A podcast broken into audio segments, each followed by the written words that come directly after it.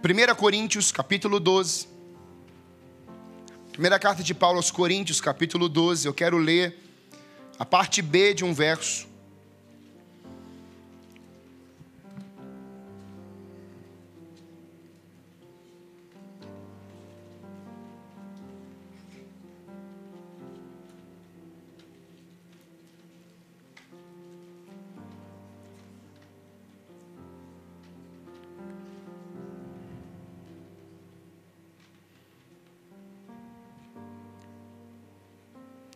O texto diz assim: Agora, porém, vou lhes mostrar um estilo de vida que supera os demais. E é uma outra versão que eu estava meditando hoje pela manhã, que vai dizer que o que vem depois é muito melhor. E não sei você, mas na trajetória da nossa vida, a gente começa a perceber algumas coisas que vivemos momentaneamente e são difíceis. Mas você sabe que aquele momento, uma hora, isso vai passar. Quantos aqui já enfrentaram pelo menos uma crise? Levanta a mão. Todo mundo, você está vivo. A coisa mais óbvia que tem é você saber que você já passou por uma crise. Agora, Quantos aqui já passaram pela crise? Pelo menos uma que já passaram pelo menos por uma crise. Todos nós. Tem crises que vão de uma forma mais longe, né? Um tempo demorado. Outras em uma semana se resolve. Outras em um dia. Você começou a crise ontem, no dia seguinte já está tudo resolvido. Mas algumas crises elas vão durando. E pela manhã nós falamos, essa mensagem já está no YouTube, você pode ir lá assistir pela manhã, a mensagem que pregamos pela manhã, alinhando-se às promessas do Pai. E muitas vezes nós vamos entrando nessas situações da vida e vamos entendendo que ali é o final. Por exemplo, alguém frustra você, decepcionou você, virou uma amargura, uma raiz de amargura, e você ficou chateado, você odeia aquela pessoa, você ficou com aquele aprisionamento contra aquela pessoa. E durante isso, durante tempos e anos, você foi vivendo a sua vida, mas aprisionado naquele quadro, naquela enfermidade, naquela ofensa, naquele problema contra você. A outra pessoa pode estar já vivendo a vida dela, tranquilão ou tranquilona você encontra com ela, ela está sempre sorrindo e você está sempre mal-humorado. Você encontra com ela, ela te dá até bom dia e você quer matar. A pessoa fica totalmente diferente de você. Por quê? Porque você reteve, você segurou, você criou no seu coração algo chamado, a Bíblia chama de raiz da amargura, ou raiz da amargura. Isso foi entrando, isso foi entrando, isso foi entrando, isso foi adoecendo o seu interior e adoecendo automaticamente o interior, vai adoecer a sua face. Tem pessoas que vivem com o rosto fechado. Você cumprimenta, bom dia, boa tarde. Hum. Você conta uma piada, a coisa mais engraçada do mundo, todo mundo riu, ela falou assim: não achei graça nenhuma. Você diz uma coisa, um elogio, ela assim: para quem que foi? Para mim que não é. Você compartilha uma benção, ela fala assim: é, Hum, vamos ver se vai durar, quanto tempo vai durar. Ou seja, essa pessoa está dentro de uma masmorra, de uma prisão, de uma doença. E ela já não se enxerga mais. Mas o texto diz que é possível você acreditar de que depois, daqui a pouco, haverá uma mudança as estações mudam, nós temos quatro estações. Um dia você está com muito frio, outro dia você está com calor. No, em Curitiba faz as quatro num dia só. Você sai de manhã para trabalhar, seis graus. Meio-dia, a hora mais quente do dia, parece um Monte Carmelo. Você tira a camiseta, tira casaco, tira, vai tirando tudo. Você fica suado. Quando dá cinco da tarde, você já começa a colocar aquele primeira camisa. E dez da noite você está debaixo do edredom, tremendo de frio. As estações mudam. O que não muda, o quem não muda, é o nosso Deus. Ele faz as estações mudar.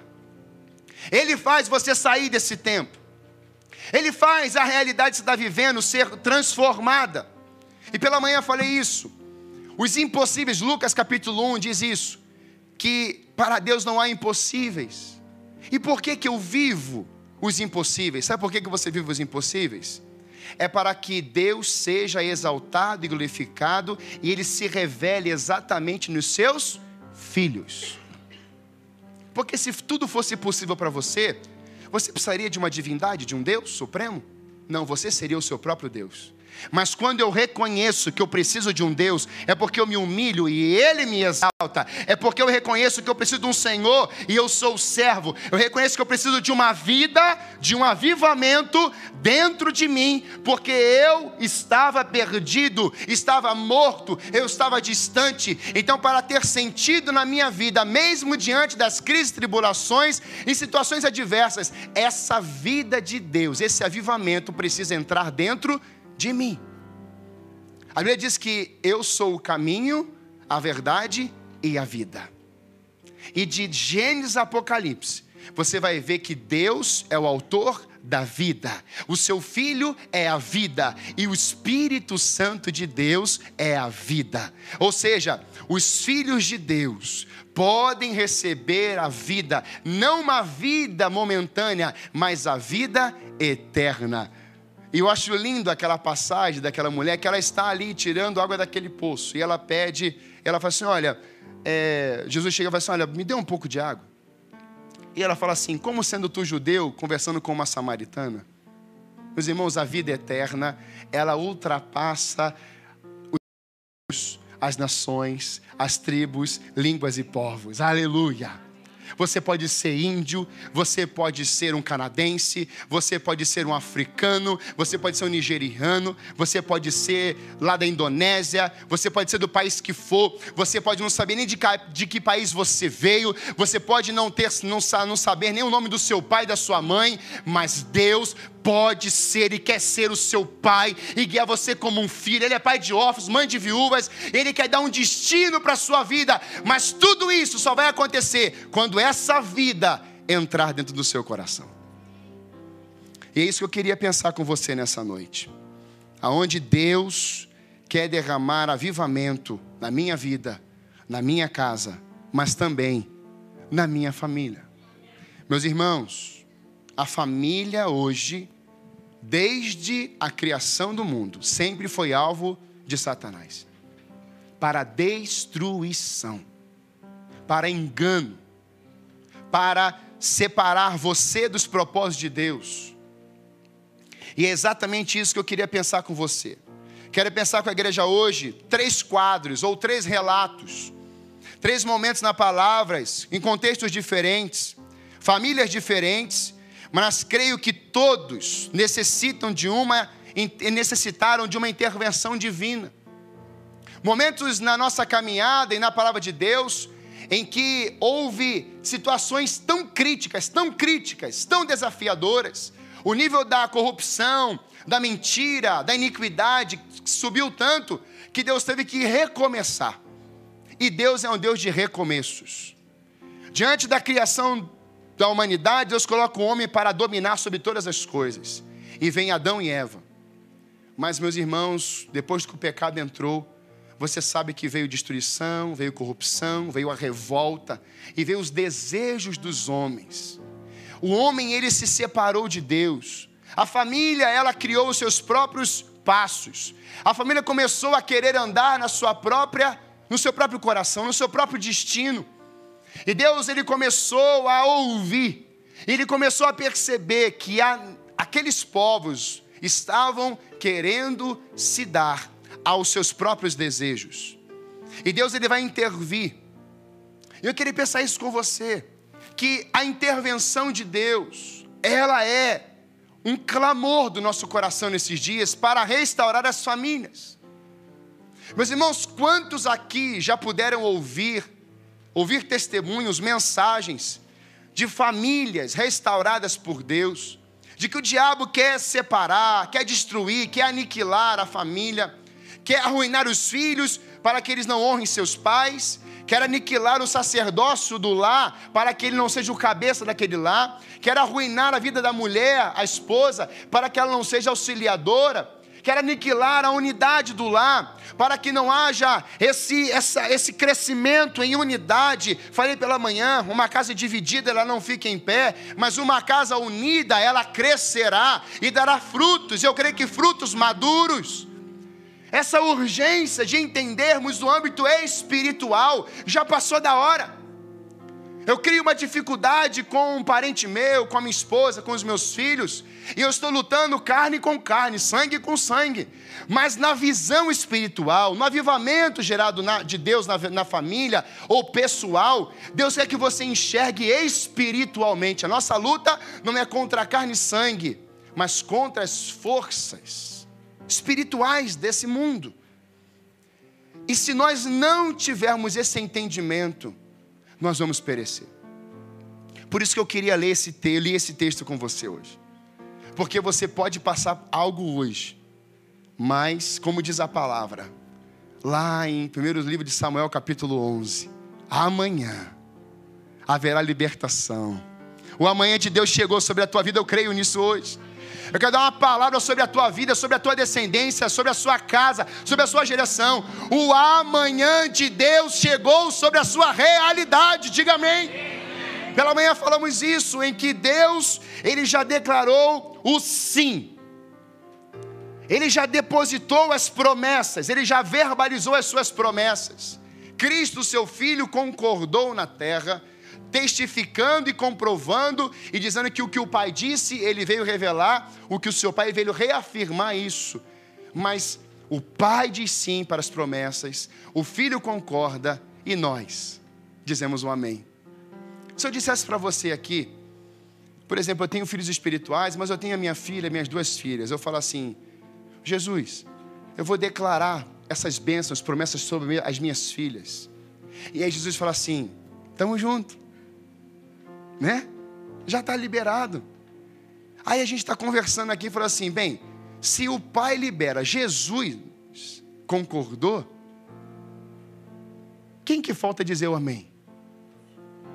Você, benção. Por que, que você não recebe? Porque você não diz amém. Você fala assim: é, vou ver. Vou ver, pai. Pai do céu. Eu não sei se agora é minha hora, sabe? Eu não sei se eu tenho ter, eu não sei se eu devo ter família, não sei se eu devo ser pai ou mãe, eu não sei nem se chamado para mim. Essa pessoa mais esquisita do mundo. Não, Deus não espera isso de você. Deus espera o seu amém. amém. Para que se cumpra aquela palavra que já foi liberada, você precisa receber essa palavra e dizer amém. Amém, igreja? Amém. Por isso, Agora vai lá comigo para Gênesis capítulo 6. 6 verso 5. E dentro dessa proposta, dentro desse, dessa palavra de avivamento hoje, eu quero construir com você três coisas. Primeiro, o verdadeiro avivamento, ele me faz construir projetos com o coração de Deus. Tem muita gente querendo construir projetos com o seu coração e quer usar o coração de Deus. Deus me dá. Não, é diferente. O verdadeiro avivamento na família, ela precisará entender que para construir algo, ela precisa construir projetos com o coração de Deus e não com o seu coração. Segundo, o verdadeiro avivamento, ele me faz servir como Cristo serviu. Você está reparando que com o coração eu caminho junto. É como as promessas. O nome de Deus, Elohim, quando ele declarou as promessas, o nome dele veio nas promessas. Ele não disse assim: Abraão, sai da tua tenda, eu vou multiplicar a tua descendência e vai. Não, Deus falou na promessa que ele disse, o nome dele foi na promessa. Ele é fiel para cumprir cada palavra que ele disse. O diabo não tem como roubar isso. Ele já declarou. Você recebe se você quiser ou não. Mas o diabo não pode roubar as promessas de Deus sobre os filhos do Senhor. Romanos diz isso, que aqueles que têm o Espírito Santo são os filhos de Deus. Para você ser filho, pastor, eu estou entendendo o senhor falando isso aí, eu ainda não sou salvo, eu não confessei Jesus, mas hoje eu quero, glória a Deus. Pastor, como é que eu, como é que, como é que eu sou um filho? Confessando e dizendo, Senhor Jesus, eu quero que o Senhor entre no meu coração, eu quero que o Senhor viva na minha vida. Eu não quero mais viver essa vida, eu quero que a vida de Cristo viva em mim. Pronto, você está salvo. Se com a tua boca confessares, crendo que Ele é Senhor da sua vida, você é salvo. E salvo é na hora, não é amanhã, é agora. Quantos aqui podem dizer, eu sou salvo em Cristo Jesus? Quantos podem dizer isso hoje? Aleluia! Meus irmãos, isso já basta. Mas Deus falou assim: bem, já que você é meu filho, então eu vou colocar um propósito na tua vida. Deus é incrível. O apóstolo, o, o Pedrão diz assim: empenhem-se, dediquem-se e acrescentem a fé. Deus não fez você só para você viver salvo. Deus fez você e criou você para que você viva um propósito, meu querido. Esse propósito vai revelar a divindade de Deus na terra através da sua vida. Os filhos de Deus revelam a, o seu Criador. Os filhos de Deus revelam quem é o seu Pai. Por isso que há uma responsabilidade muito grande na vida da igreja hoje. Quando a igreja vacila, ela está dizendo para o mundo assim: olha, o nosso pai também vacila. Quando um cristão fica brincando de ser cristão, ele está dizendo também, fala assim: olha, como eu vacilo, o meu pai também vacila. Isso é uma coisa que está ligada à outra, porque a Bíblia diz: sede santos, porque eu sou santo. Ou seja, sejam meus representantes. Nós precisamos entender que somos testemunhas fiéis e não testemunhas oscilantes. Você é um filho de Deus para ser uma testemunha de Deus na terra, e quando as pessoas olharem para você, quando as pessoas ouvirem o que você está falando, vão saber de quem essa pessoa é filho. Quem é o pai dessa pessoa? Não foi assim com Davi? Saul veio. Quem é o pai desse menino aí? Guerreiro. Jessé. Oh, interessante. Você tem um pai. Não, pastor, não tenho não. Meu pai me abandonou. Meu pai judiou de mim. Eu estou revoltado por isso. Deus quer sarar seu coração hoje. E o Pai, perfeito, quando o seu pai na terra te machucar, o Pai diz no céu: fala assim, Ei, eu jamais te abandonarei. Jamais. Essa verdade que mexe. Então, como Cristo serviu, esse é o verdadeiro avivamento. O verdadeiro avivamento traz vida em mim, e se a vida de Cristo está em mim, ela pode ela pode ser compartilhada através de mim. Isso não para, nós não fomos salvos para que venha a parar em nós. Como eu tenho dito, a salvação ela vem para que ela seja compartilhada. Dita, meus irmãos, é, é muito difícil você entrar no ônibus e dizer assim, bom dia. Não é difícil. Contei aqui, acho que eu contei aqui. Estávamos viajando semana passada, eu e meu pai, e sentamos estávamos com a, o prato, né, a comida. Eu falei assim, pai, vamos sentar onde? E aí ele foi andando, fiquei falando sozinho. Ele foi andando, andando. Eu falei assim, ah, vou, vou junto com ele, não conhecia ninguém, né? Vamos juntos. Aí cheguei, é aqui, vamos sentar aqui. Aí tinham quatro rapazes e esses rapazes, aquele, eu, eu, quem é do Sul aqui do Rio Grande do Sul? Tem alguém do Rio Grande do Sul? Aí tem um povo aí, ó. Pô, demais aquelas, aquele 3 de maio, amei muito lindo, muito legal. Mas o povo do sul, eles têm um linguajar, principalmente do interior, que vai falando meio, né, aquele, aquele sotaque. A Débora é do interior do Paraná, você vai falando meio porta, mas aquele sotaque forte, né? O torta, porta, né? né? O, o ponta grossense é leite quente, né? Aí misturou o, o, o camarada do Rio Grande do Sul com carioca e meu pai é capixaba. Senhor, foi ali, só faltou precisando descer e mexer nas línguas de todo mundo ali. Foi um mover. E nós sentamos ali conversando a nossa, né, nossa realidade, a realidade deles e tal. E aí eles falaram assim: Poxa, pastor, a gente estava sentado aqui e a gente estava comentando assim: Poxa, a gente está se sentindo excluído desse grupo aí. Porque eles, eles até, até eram da igreja, mas frequentavam, não pertenciam. E eles estavam ali sentados pedindo assim: pô, tomara que senta alguém legal aqui perto da gente. Aí senta os dois Brito, o 01 e o 02. Aí sentamos, e você conhece, né? Quem anda com a gente sabe que a gente, né, gosta de rir, né? E meu pai, não meu pai, não principalmente meu pai. Meu pai é muito reais, não é verdade? Quem aí já, já, já sabe disso. Ele estava com dois atrasados. E aí meu pai, ouvindo a história, e meu pai já está por dentro assim, Senhor.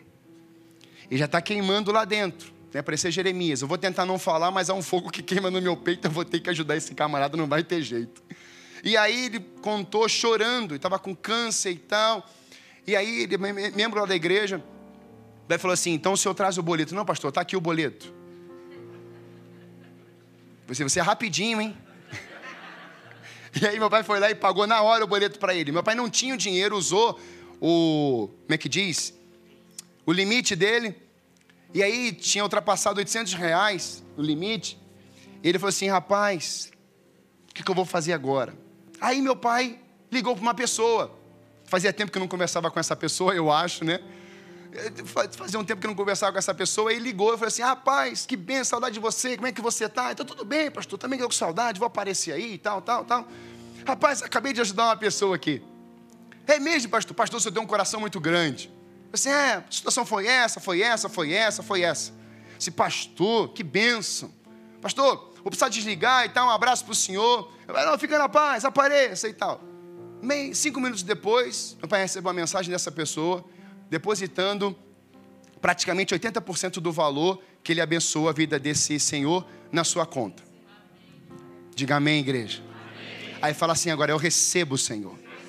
Concorde aí, já liberou as promessas. Não é só financeiro, é todo, são todas as áreas, amém, meus irmãos? Todas as áreas, financeiro também. Quando a gente ora assim, ó, alaga minha tenda, meus irmãos, você tem que dar um amém. Aí eu, aí eu concordo com José, você tem que subir nesse teto. Tem que dar um amém. Tem que participar disso junto. Amém, irmãos? Amém. E aí, meu pai foi fazer uma visita à noite. Bem, com 80% do valor já depositado, ele já estava rindo à toa, né? Glória a Deus, aleluia. Aí ele vai visitar uma pessoa à noite, uns 92 anos a pessoa tem já. E foi lá, orou e tá. E meu pai falou uma frase impactante para essa pessoa. Ele disse assim: Eu estou orando por você. Quase todos os dias. Tá pegando aí o macete? Tem que ser verdade, hein? Eu estou orando por você quase todos os dias. E a pessoa levantou, pegou um envelope e deu na mão do meu pai. Meu pai, quando abriu o envelope em casa, falou assim: Senhor da glória, o valor que meu pai recebeu naquele dia sobrou 200 reais de tudo que ele tinha feito na vida daquele, daquela pessoa, mais cedo, isso no mesmo dia. Deus quer escrever histórias no mesmo capítulo onde você colocou um ponto, Deus coloca uma vírgula e ele continua mexendo na sua vida. A vida daquele senhor, e aí a gente aprende a lição. E meu pai contando isso para os meninos. Os irmãos, os meninos mais assim resistentes. Você vê que os meninos são mais aqueles firmes, engessados, que não chora por nada. O homem não chora. O que está acontecendo aí dentro dos seus olhos? É colírio, é cebola, mas não fala que chora. Os irmãos dos piados estavam com a mão no, no, no, na mesa, assim, chorando. As outras mesas querendo saber o que estava acontecendo. Eu falei assim: é agora aqui, hein? Qual o próximo da fila? Meus irmãos, vida.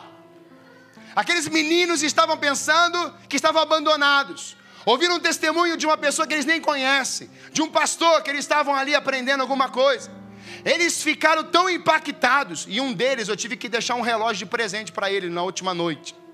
Ficou lá um relógio meu, mas foi uma benção, receba o relógio.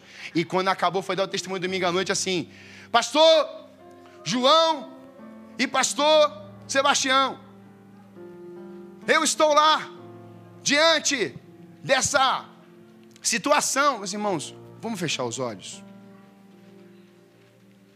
Senhor, em nome de Jesus, queremos declarar esse ambiente tomado pelo Senhor. Senhor Deus, toda voz contrária à tua, nós ordenamos que se cale. E nós abençoamos os teus filhos, ó Deus. Traz, Senhor Deus, a calma, a tranquilidade, a solução do Senhor para tudo que está acontecendo. Nós colocamos e depositamos nossa confiança em Ti, na autoridade do nome de Jesus. Amém. Amém? E diante disso, quando nós é, começamos a entender que a vida está dentro de você, aonde você chega, as coisas têm que mudar. Amém? E é isso que acontece aqui. Em Gênesis capítulo 6, verso 5, o Senhor observou quando havia aumentado a perversidade dos seres humanos na terra e viu que todos os seus pensamentos, seus propósitos eram sempre inteiramente maus. E o Senhor se arrependeu de tê-los criado e colocado na terra. Isso lhe causou imensa tristeza. O Senhor disse: Eliminarei da face da terra esta raça humana que criei, sim, e também destruirei todos os seres vivos, as pessoas, os grandes animais, os animais que rastejam pelo chão e até as aves dos céus. Arrependo-me de tê-los criado. Olha isso aqui. Noé, porém, encontrou favor diante do Senhor. Ele olha para a humanidade, ele olha para tudo que está acontecendo, a iniquidade chega, isso subiu aos céus, e Deus olha e fala assim: chega, eu me arrependi de ter criado tudo isso. Olha o que Deus fala.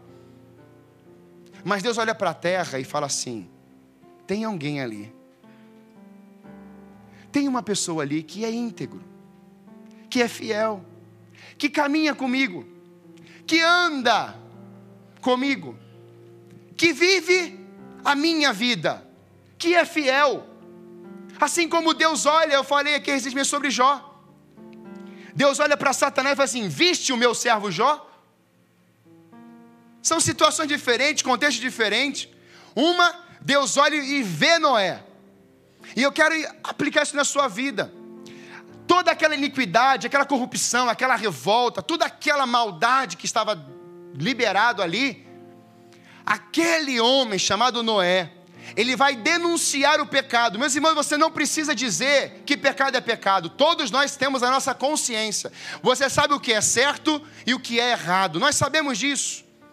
Nós sabemos o que é pecado, que o que é pecado? É aquilo que nos separa de Deus. Pecado é você fazer mal ao seu próximo. A Bíblia diz que em dois mandamentos: amar a Deus sobre todas as coisas e o teu próximo como a ti mesmo. Se você não ama a Deus acima de todas as coisas, você está em pecado. Se você não ama o seu próximo acima de todas as coisas, ou o seu próximo como a si mesmo, você também está em pecado. Você precisa amar a Deus sobre todas as coisas e você precisa amar o seu próximo. Então você não faz maldade com o seu próximo, você o ama. Mesmo que ele seja até o teu inimigo, pastor, isso é difícil, e é mesmo. Mas o que o salmista diz? Prepares uma mesa perante mim na presença dos meus amigos, dos meus inimigos. Pode estar certo de uma coisa: a palavra de Deus é fiel e ela cumpre tudo aquilo que ela diz. A Bíblia diz que os perseguidos são exaltados, e quando você é perseguido, você está no caminho certo, igreja.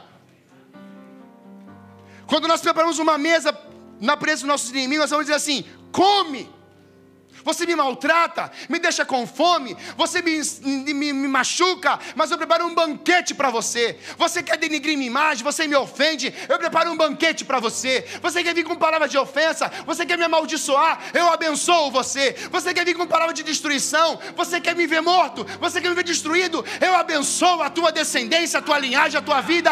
É a vida de Deus é em você que faz isso, igreja. É a vida dele. Hoje, muitas vezes, as pessoas te amaldiçoam e você taca pedra, você amaldiçoa também, você quer destruir aquela pessoa. Não, nós não fomos chamados para amaldiçoar, nós fomos chamados para abençoar. Ele diz que as bênçãos sobre mil gerações, mil gerações. Pode ter maldição até a quarta, mas nele eu tenho bênçãos até a milésima geração. E essa verdade ela precisa ser cravada no meu coração. Quando Deus olha para a terra e vê Noé, Noé tinha como sinal distintivo na vida, distinto na vida, ele sempre vivia segundo a vontade de Deus, ele obedecia a Deus, irmãos. Uma família uma casa, uma igreja, uma pessoa para viver o avivamento de Deus, ou o avivamento da família, ela precisa compreender isso, ela precisa ter intimidade, ela precisa depender de Deus, ela precisa crer em Deus, ela precisa obedecer. Obedecer ao que, pastor? Aos desejos do coração dele. Quando a gente começa a olhar para isso, a gente lembra de Balaão. Balaão ele vai na contramão. Balaão ele quer obedecer com segundo os interesses, intenções. Mas Noé não. Noé obedece. Noé cumpre. E Noé vive cada palavra que Deus tinha para a sua vida e para a sua descendência. Pastor, como isso? Quando Deus chama Noé, ele fala assim: Noé, você vai construir uma arca. Ele dá todos os passos para Noé construir a arca. Dá ou não dá? A medida, o que vai colocar dentro, como vai ficar fora, tudo ele faz lá. Meus irmãos, Noé sai de alguma vírgula do que Deus falou para ele? Não. Noé faz a arca exatamente como Deus havia lhe ordenado. O texto diz: e fez conforme tudo o que Deus lhe ordenou, conforme tudo.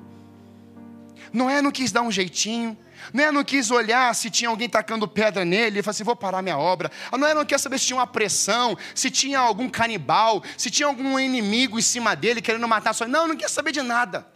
Noé estava disposto e decidido a construir a arca. Essa foi a ordem de Deus: construa a arca. E sabe quanto tempo Noé constrói a arca? 120 anos. Pastor, como é que eu vou viver 120 anos? Esse é o máximo que você vive hoje. Segundo a palavra do Senhor, é o máximo.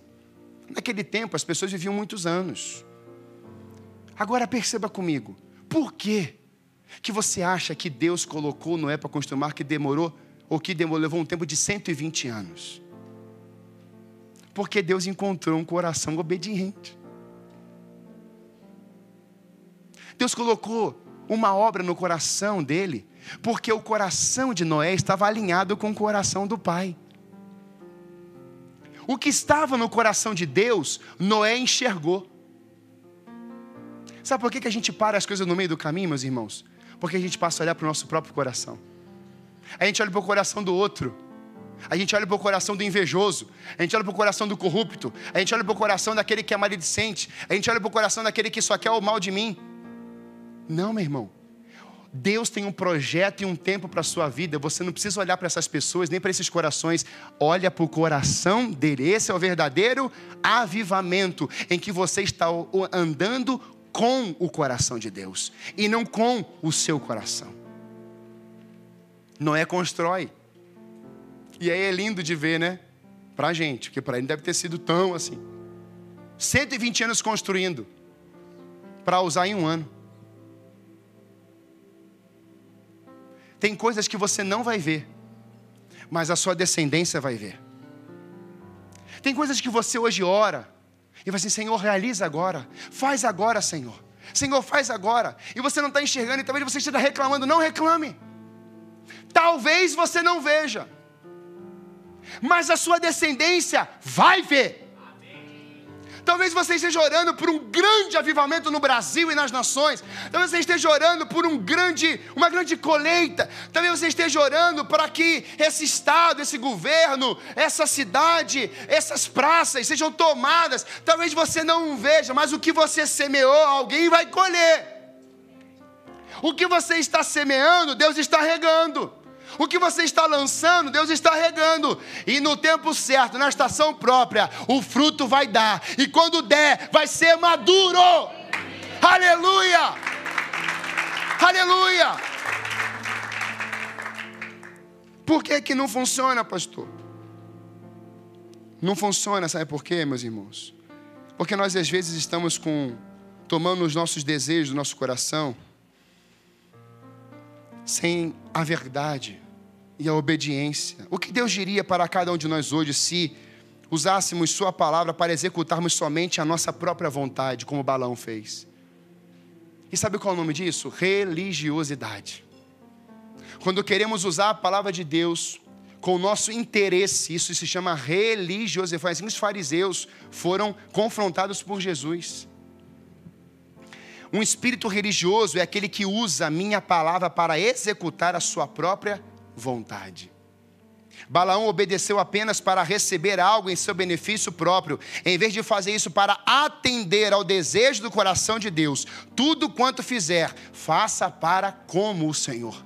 Colossenses fala isso. Tudo que eu vou fazer, eu não faço mediante ao meu coração, eu faço mediante ao coração dele. E a intimidade de muitos homens e mulheres na Bíblia revelam que andavam intimamente com o Senhor, onde bem, onde bem no centro dessa intimidade deles com Deus estava uma genuína obediência que vinha de seus corações. Deus ele enxerga o coração e não o que você está fazendo. Porque você pode fazer com interesses. E Deus não olha o que você faz, Deus olha quem você é por dentro. Por isso que nós temos que viver nesse verdadeiro avivamento como família, como geração, como filhos, é exatamente andar com o coração de Deus. Mateus 7, 24 e 25, assim, todo aquele que ouve essas minhas palavras e as pratica será comparado ao homem sábio que construiu a sua casa sobre a rocha. Caiu a chuva, vieram as enchentes, sopraram os ventos e bateram contra a violência contra aquela casa, mas ela não caiu, pois tinha seus alicerces na rocha. Andando com o coração de Deus, a sua vida está alicerçada na rocha. Vêm os ventos contrários, meus irmãos, hoje as famílias de Deus, as famílias da igreja têm vivido tempos de ventos contrários. Meus irmãos, eu aprendi isso ontem, eu entendo que nós temos que ser uma geração como os búfalos. O Serginho me ensinou isso, eu achei aquilo incrível. Uma geração não como os bois, mas como os búfalos. Os bois, eles amam andar na mesma direção da tempestade. A tempestade está vindo e os bois querem andar na mesma direção, na mesma direção, na mesma direção. Os búfalos não. Esses bois, eles morrem lá. Raios, chuva, enchente, eles morrem tudo ali, porque eles querem andar na mesma direção da tempestade. Búfalo não. Búfalo ele já sabe, ele já começa a perceber. Eles não querem esperar essa tempestade chegar. Eles vão ao encontro dela. Eles vão direto lá no fundo dela. Quando a tempestade começar a se levantar e começar a vir, aqueles búfalos já estão vindo para cima. Estão vindo para cima. Estão vindo para cima. A tempestade passa e os búfalos também passam. Eu quero te dizer nessa noite, a tempestade pode vir na sua direção. A crise vai vir na sua direção. A tribulação vai vir na sua direção. Não fuja, não corra, não desista, vai para cima dela, igreja. Vai para cima. Enfrenta, não desista, não abra mão de ser filho de Deus. O seu pai jamais te abandonará. Ele é fiel para cumprir todas as suas promessas. É digno de confiança da igreja. Tiago 1 diz: portanto, livra, livrando-nos de todo tipo de impureza moral e aparência da maldade, recebei humildemente a palavra em voz implantada, a qual é poderosa para salvar a vossa vida. Sede praticantes da palavra e não simplesmente ouvintes, iludindo a vós mesmos. Portanto, se alguém é ouvinte da palavra e não praticante, é semelhante ao homem que contempla o próprio rosto no espelho. E nós temos uma canção do Samuel Moraes que diz assim: Quando eu te vejo, eu percebo algo diferente em mim. Quando eu te contemplo, eu me torno cada vez mais semelhante a ti. Contemplar e se ver é diferente. Contemplar a face de Deus é fixar. No original, no grego, diz isso. Quando você contempla, você vai fixar. Meus irmãos, pode vir os ventos, você está focado. Pode vir a turbulência, você está focado. Ouve uma voz aqui no teu ouvido, você está focado. Vem uma turbulência, vem um vento torto, vem um barco inimigo, vem um pirata, vem alguém. Não interessa. Eu tenho um foco, eu tenho um alvo, eu tenho um objetivo. E o seu objetivo se chama Jesus de Nazaré não é as vitórias, não são as promessas. O seu objetivo precisa estar no seu barco. É por isso que quando aqueles discípulos estão olhando e a tempestade vem, Jesus está dormindo. Eles ficam desesperados. Vem cá, o senhor está dormindo? O senhor não está vendo que esse negócio aqui vai quebrar tudo? Vocês não entenderam nada. Aquieta-te aí. Vai dormir, tempestade. Quando Jesus está no barco da sua vida, quem passa a dormir agora é a tempestade. Porque Jesus está dentro.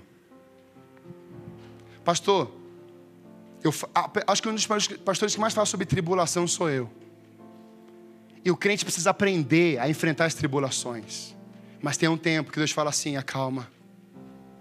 As águas estão em pé. E o povo atravessando no seco. Mas minutos antes estão dizendo: Moisés, você não tinha túmulo lá para a gente enterrar a gente? Não. Deus está procurando uma geração, avivamento, que comece a adorar antes do mar se abrir. É Miriam. Canta, Miriam. Aqui é José. Canta, José. Canta, Maria. Canta, João. Mas o mar está fechado, Deus. Canta. Mas o exército está vindo. Canta. E eu gosto muito disso porque em alguns momentos, você começa a falar com as pessoas e começa a ouvir uma, umas vozes assim: não vai dar certo, não, vai, melhor gente parar. Sabe o que eu tenho aprendido com Deus? Quando as vozes começando a dizer assim: ó, não vai dar certo, isso aqui já era, vai acabar. O Brasil, não, o Paraná, hum, as terras, vai, vai tudo falir, vai tudo desesperar. Pega um bom violão, se você não toca violão, canta. Mas eu gosto de tocar violão. E eu vou lá e pego o meu violão e eu começo a cantar. Oh, quão lindo esse nome é. Eu já fiz isso em situações que tudo era negativo. De repente você pergunta: e aí? Como é que está agora? É assim na célula ou não é? A pessoa chega na célula arrebentado, cheio de problema, tá lá olhando para ontem. Aí a gente abre com louvor, né, Edu? A gente abre com louvor. Aí a gente canta. E ele vem saltando pelos montes. Ele é o único. Semana passada nós cantamos: A único que é digno de receber. Pronto, povo, a atmosfera já mudou lá em casa. Eu abri os olhos e já estava gente assim, ó. E chegou assim, ó. Meus irmãos, o louvor liberta. Bota um bom som lá, põe uma canção, bom louvor. E começa a ouvir, e começa a cantar junto. Daqui a pouco você está assim, Deus, o Senhor é demais. Aí Deus pega o filme e você se assiste dois minutos antes. Parece aquele rabugento, aquele filme lá, aquele desenho, lembra do rabugento? Só fica reclamando. Aí quando você se olha, fala assim, e era eu, era. Porque a estação mudou. Aleluia! Mudou. Quando eu olho para isso, eu percebo que a salvação, meus irmãos, ela sempre será individual, mas o plano de Deus é salvar a família toda. O que Deus faz com Noé? Toda a sua família, Noé. Avivamento na família é você compreender que Deus quer te usar, mas você não quer fazer as coisas sozinho do seu jeito. Você acha que os filhos de Noé não ajudaram ele? Você acha que a sua esposa não ajudou ele? Vamos dividir as funções. Vamos trabalhar junto, vamos servir junto. E eu penso que ali todo mundo estava servindo, todo mundo estava trabalhando. E é exatamente isso, é servir como Jesus. Número dois, servir como Jesus. Em Josué capítulo 24, 15, assim: vocês precisam escolher o Deus que vocês vão servir se os deuses que os pais serviam antes, ou se os deuses dos egípcios, ou os mesmos dos cananeus, mas ele diz: Eu e a minha casa serviremos ao Senhor. Josué está dizendo: Olha, vocês precisam escolher. Se vão servir quem? Cananeus? Os egípcios? Quem vocês vão servir? Eu já escolhi. Eu vou servir, eu e a minha casa. Um verdadeiro avivamento na família é você compreender que Deus salvou você, mas tem um plano sobre a sua casa, sobre a sua vida, sobre a sua família. Não é só sobre você. Você entendeu. E a sua família? Você precisa se colocar na brecha. Você precisa ser o melhor cristão naquela casa. Você precisa ser um intercessor do seu lar. Você precisa investir tempo com seus filhos. Você precisa investir tempo com a sua esposa. Compre presente para ele e para ela. Compre para os filhos. Leve eles, passeie com eles. Mas diga palavras de bênçãos dessa palavra viva e poderosa. Ele diz: Eu já escolhi. A palavra de Deus nos mostra de uma forma clara e convincente que não há, não tem como desassociar a vida cristã e a vida do serviço. E meus irmãos, nesse serviço que Josué está falando aqui, do servir ao trabalho. Sabe por que, que você precisa da sua família? Sabe por que, que você quer ter o objetivo de a sua família estar aos pés do Senhor? Porque você veja, Deus vai te dar uma visão. Não deu uma visão para Noé? E ali a visão que Deus deu para Noé pode ser compartilhada com toda a sua família. Deus vai dar uma visão para você, e talvez só na sua casa você é o convertido, é o salvo lá. Mas o plano é todo mundo. Quando você recebe Cristo, há uma visão de Deus para a sua vida, há um propósito para você naquele lá. Então você precisa compreender que aqui esse serviço Deus quer que seja compartilhado com a sua casa. Que seja dirigido por todos. Pastor, minha família não está na igreja, só eu. O plano de Deus é salvar a sua casa. É o plano de Deus. Não é uma determinação de Deus. Deus tem um plano, um propósito para que todos nós, seja, todas as vidas da terra sejam salvas. Agora, por que, pastor, isso? Porque ele fala para Abraão: em ti, Abraão, serão benditas todas as famílias na terra. Isso não se resumia somente a Abraão, mas ele está dizendo: através de você, Abraão. Muitas famílias, a tua descendência vai ser frutífera, vai ser abençoada. Em último lugar, o avivamento na família, além de construir projetos com o coração de Deus, me faz servir de todo o coração, mas também eu preciso exalar o bom cheiro. E aqui eu queria encerrar. Há uma passagem de João capítulo 12 que eu amo muito. No capítulo 11, Jesus ressuscita Lázaro. E no capítulo 12, no primeiro verso, Marta está preparando uma janta para homenagear Jesus, valorizar Jesus. E eu fiquei pensando nessa passagem essa semana e fiquei tentando falar, poxa, Deus falou a Noé, Deus usou a sua família.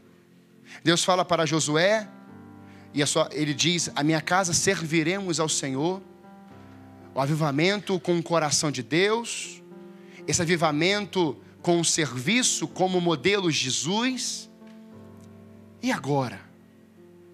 Agora é o que você vai viver. Mas, pastor, as coisas estão mortas na minha vida. Há um impedimento, há um bloqueio. Havia um desespero na comunidade de Betânia. E Jesus agora está em um outro local, que demoraria alguns quilômetros, alguns dias, alguns momentos, algumas horas para chegar até aquele local. E agora, quando Jesus ouve, o discurso é: Ele já morreu. Quando Jesus chega até aquela cidade, a Marta soube disso e vai falar assim: se o Senhor tivesse aqui, ele não teria morrido. Se o Senhor estivesse aqui, o meu irmão estava vivo. Se o Senhor estivesse aqui, nada teria acontecido com meu irmão. Se o Senhor estivesse aqui, as coisas não seriam desse jeito, Jesus. Se o Senhor estivesse aqui, as coisas teriam dado certo, mas o Senhor chegou atrasado. Praticamente ela quis dizer isso. O Senhor não estava aqui. E aí Jesus fala assim: Ele vai ressuscitar. E ela não entende nós estamos olhando para as situações à nossa volta, naquele contexto, e estamos dizendo para o coração de Deus, o coração de Cristo assim: o Senhor não resolveu minhas coisas, o Senhor não chegou no tempo certo, o Senhor não sabia que se o Senhor estivesse aqui, ele não iria morrer, o Senhor sabia disso. Jesus Cristo, não, ele vai ressuscitar. Em nenhum momento Jesus entrou na morte de Lázaro. Jesus entrou nas preocupações de Marta, mas Jesus, ele é a ressurreição e a vida. Sim, a ressurreição chegou. O reino chegou. A vida chegou. Pode estar morto há quatro dias. Vamos lá no endereço. Me levem até lá. Leve-me até lá. E o pessoal vai levar ele até lá. É aqui que enterrarão ele? Tira a pedra. E aí é lindo. Porque Jesus conhece as pessoas pelo nome. Deus não quer conhecer os teus problemas, os teus pecados, as tuas dívidas, as tuas situações adversas. Deus chama você pelo nome. Ele não vai dizer sonhos da fulana ou sonhos ressuscitam. Não. Ele vai dizer Lázaro ressuscita. Sabe por quê? Porque Deus não habita em sonhos, Deus habita em pessoas.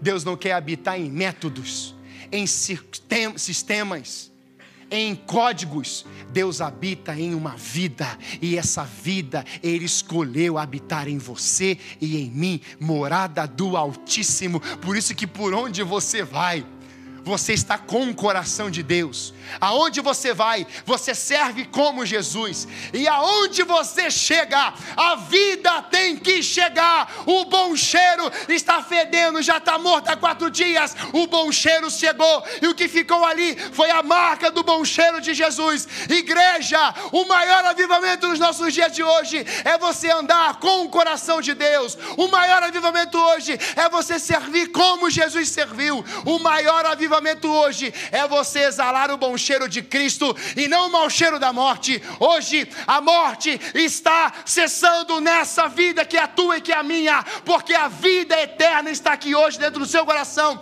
dentro do meu coração, dentro da igreja, dentro da sua família. Famílias vivas, igrejas vivas. Feche seus olhos.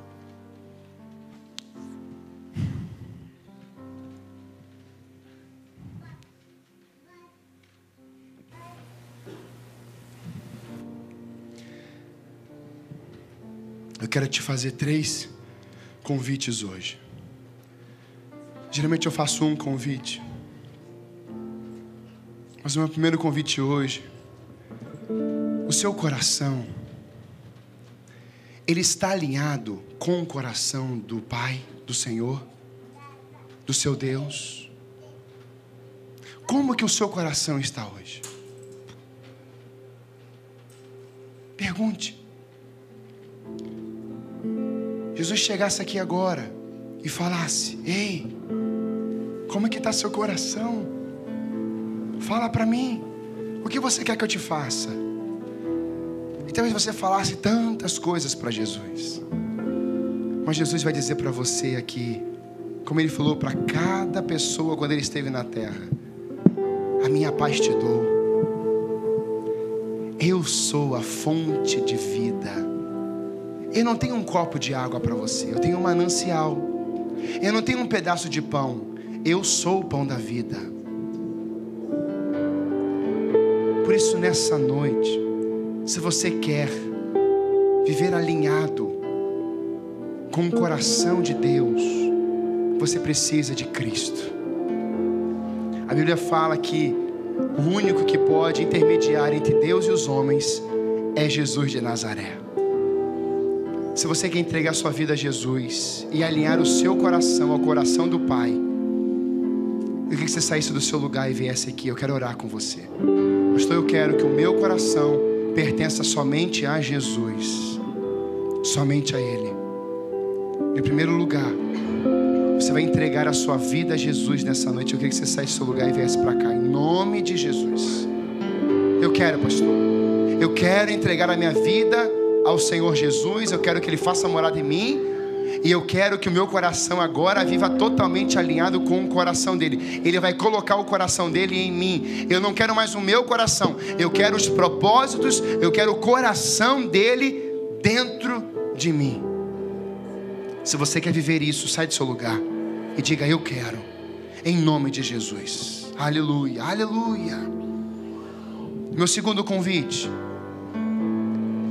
é você que está aqui hoje, como membro de igreja, e durante anos, os seus sonhos, seus projetos sempre foram mais importantes do que servir ao Senhor de todo o seu coração.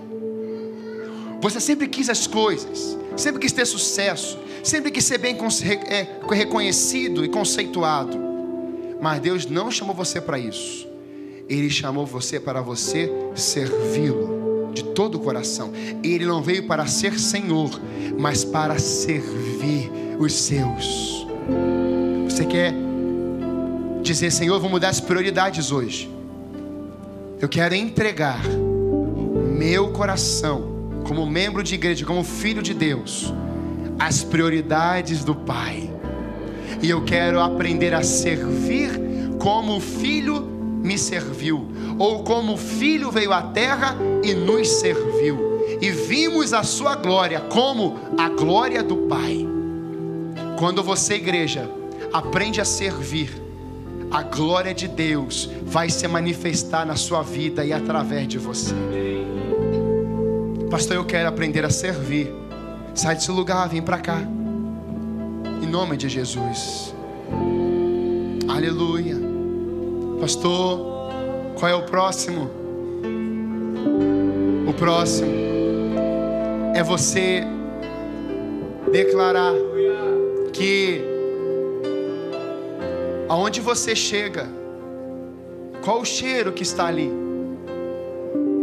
Aonde você chegar, o cheiro vai mudar? Quando você está na sua empresa, qual é o cheiro que está lá? Quando você chegar na sua casa, qual é o cheiro que está lá? Quando você chegar na sua faculdade, qual é o cheiro que está lá? Ei, hoje é dia de você sair daqui compreendendo, entendendo que você é o bom cheiro de Cristo. Aonde você chegar, o mau cheiro tem que ir embora. É morte, a vida chega, o bom cheiro fica. É depressão, o bom cheiro fica. O bom cheiro fica e a depressão vai embora. É tristeza profunda, o bom cheiro da alegria chega, então a tristeza tem que ir embora. É doença na alma, então agora a sua alma viver estável. O bom cheiro chegou. Mas, pastor, está podre há 15, 20 anos. Abraão esperou 25. Davi esperou 20 anos. José esperou 13 anos. O problema não é o tempo. O propósito é o que Deus está falando com você agora nesse tempo, para que você diga: amanhã